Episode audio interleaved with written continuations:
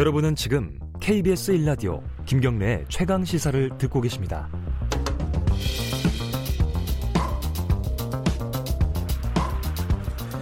네, 어, 오늘 어, 부동산 대책이 추가 대책이 발표가 됩니다.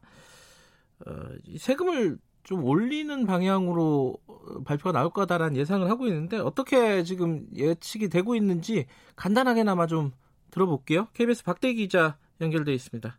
나와 계시죠? 네, 안녕하십니까? 오늘 나오는 대책의 핵심은 뭐예요? 네, 오늘 나오는 대책 핵심은 종합부동산세 세율 강화입니다. 세율. 어, 예. 예. 현재 최고 세율이 3.2%인데요. 네. 최고 세율을 4.5%, 5%, 6% 중에 올리는 방안을 지금 검토를 하고 있는데 이 중에 가장 강력한 최고 세율 6% 인상안이 유력한 상황입니다. 아, 그래요? 6%가 유력한 겁니까? 네. 어, 이게 막 4%라고 쓴 기사도 보고 그랬는데 어찌됐든 예. 뭐더 강력하게 어, 대책을 내놓을 가능성이 있다 이렇게 보시는 거네요, 그죠? 네, 어, 사실 이제 그제까지만 해도 음. 4% 말씀처럼 4% 안이 유력했었는데 네네. 마지막 조율 단계에서 당 쪽에서 여당 쪽에서 강력하게 이제 더 올려야 된다. 네.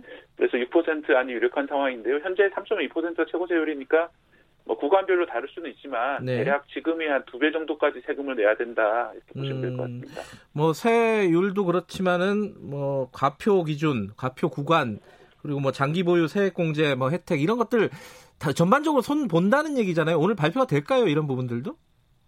네 그렇습니다. 일단 과표 구간 같은 경우는 조정이 될 수 있을 것 같습니다. 일단 음, 최고 세율 아까 말씀드렸는데 네. 그걸 이제 내, 내려고 하면 94억 원 이상을 가져야 되거든요. 네. 그렇기 때문에 너무 좀 과도하게 높다 그런 음. 지적도 있기 때문에 최고 세율 구간을 좀 낮춰서 음흠. 세금을 내는 사람을 더 많게 할할 가능성이 있고요. 네. 그리고 기본 공제 축소 같은 경우에도 뭐 검토는 했던 것 같은데 네. 이거는 뭐 좀 소액 보유자의 좀 반발이나 불러올 수 있기 때문에. 이거는 좀 높이기는 쉽지는 않을 것 같습니다. 네. 현행은 6억 원인데요.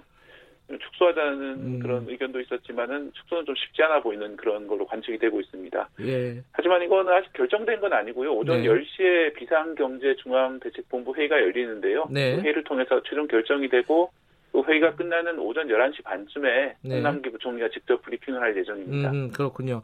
11시 반에 일단 그, 어, 발표를. 지- 켜시면은 바로 속보로 보실 수 있을 겁니다. 아, 그게 생방송으로 중계가 되는군요. 네.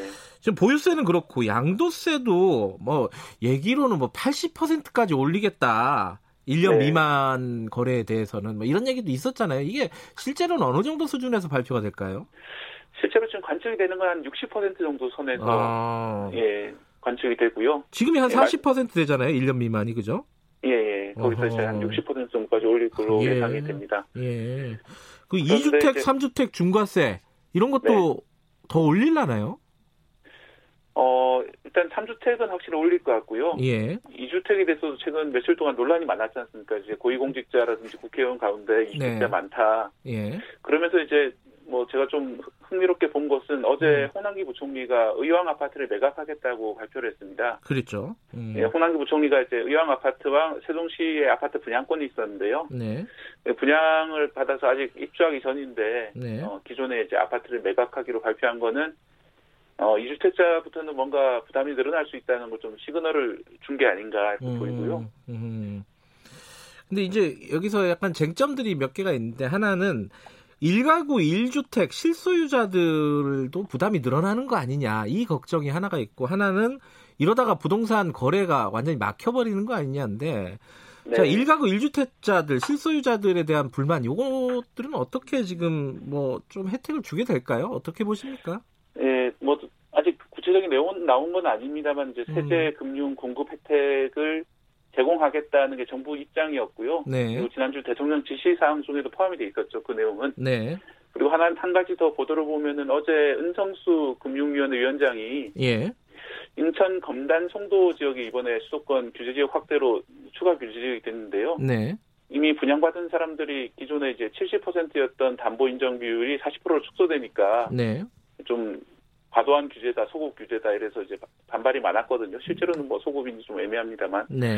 그래서 이제 이분들에 대해서 담보 인정 비율을 어, 원래대로 70%로 이제 늘려주겠다라고 했습니다. 네. 기존 앞선 이제 6.17 대책을 수정한 것이죠. 이런, 네. 이런 식으로 아마 어 뭐 최초 구입 주택 구입자라든지 뭐 다주택자가 아닌 경우에 대해서 특히 음흠. 좀 혜택이 늘을 늘릴 것 같습니다. 근데 지금 아까 또 하나의 걱정이 이렇게 뭐 거래세, 뭐 보유세 이런 거 다 늘리다 보면은 오도 가도 못하는 상황, 팔지도 못하고 사지도 못하는 상황, 이런 그 퇴로가 막혀버리는 상황, 네. 거래 거래가 중단돼 버리는 상황, 요거에 대한 우려들이 있어요 실제로. 어, 이건 어떻게 예. 해야 할까요? 어 일단 이제 그 지금 현재 이제 주택 공급 물량이 부족하다. 특히 네. 이제 임대 사업자 정책을 입현 정부 도입하면서 네, 임대 사업 임대 주택으로 묶인 물량이 많지 않습니까? 그래서 예, 그 임대 사업자 혜택을 소극적으로 좀 소멸시키자 이런 네.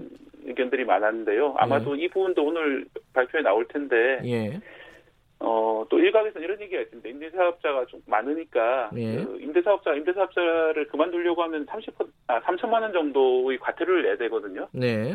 그 과태료를 면제해주고 대신에 이제 임대사업자 혜택을 박탈하자 뭐 이런 음, 의견도 어, 음. 여권 일부에서는 있습니다. 그래서 예, 뭐 이런 안들이 아마 오늘 논의될 텐데 예. 실제로 만약에 통과가 되게 되면은 어, 임대주택이 급격하게 갑자기 줄어들면은 임대주택의 전월세 가격이 오를 수가 있습니다. 예. 그런 점 때문에 좀, 좀 고심을 하고 있는 것 같습니다. 예, 일단 뭐 오늘 11시 반에 어, 발표를 지켜보고 다음에 다시 얘기 나눠보죠. 오늘 고맙습니다. 네, 고맙습니다. KBS 보도국의 박대기 기자였고요. 김경래의 최강시사 듣고 계시고요. 2부 여기서 마무리하고 잠시 후에 3부에서 뵙겠습니다. 일부 지역국에서는 해당 지역 방송 보내드립니다.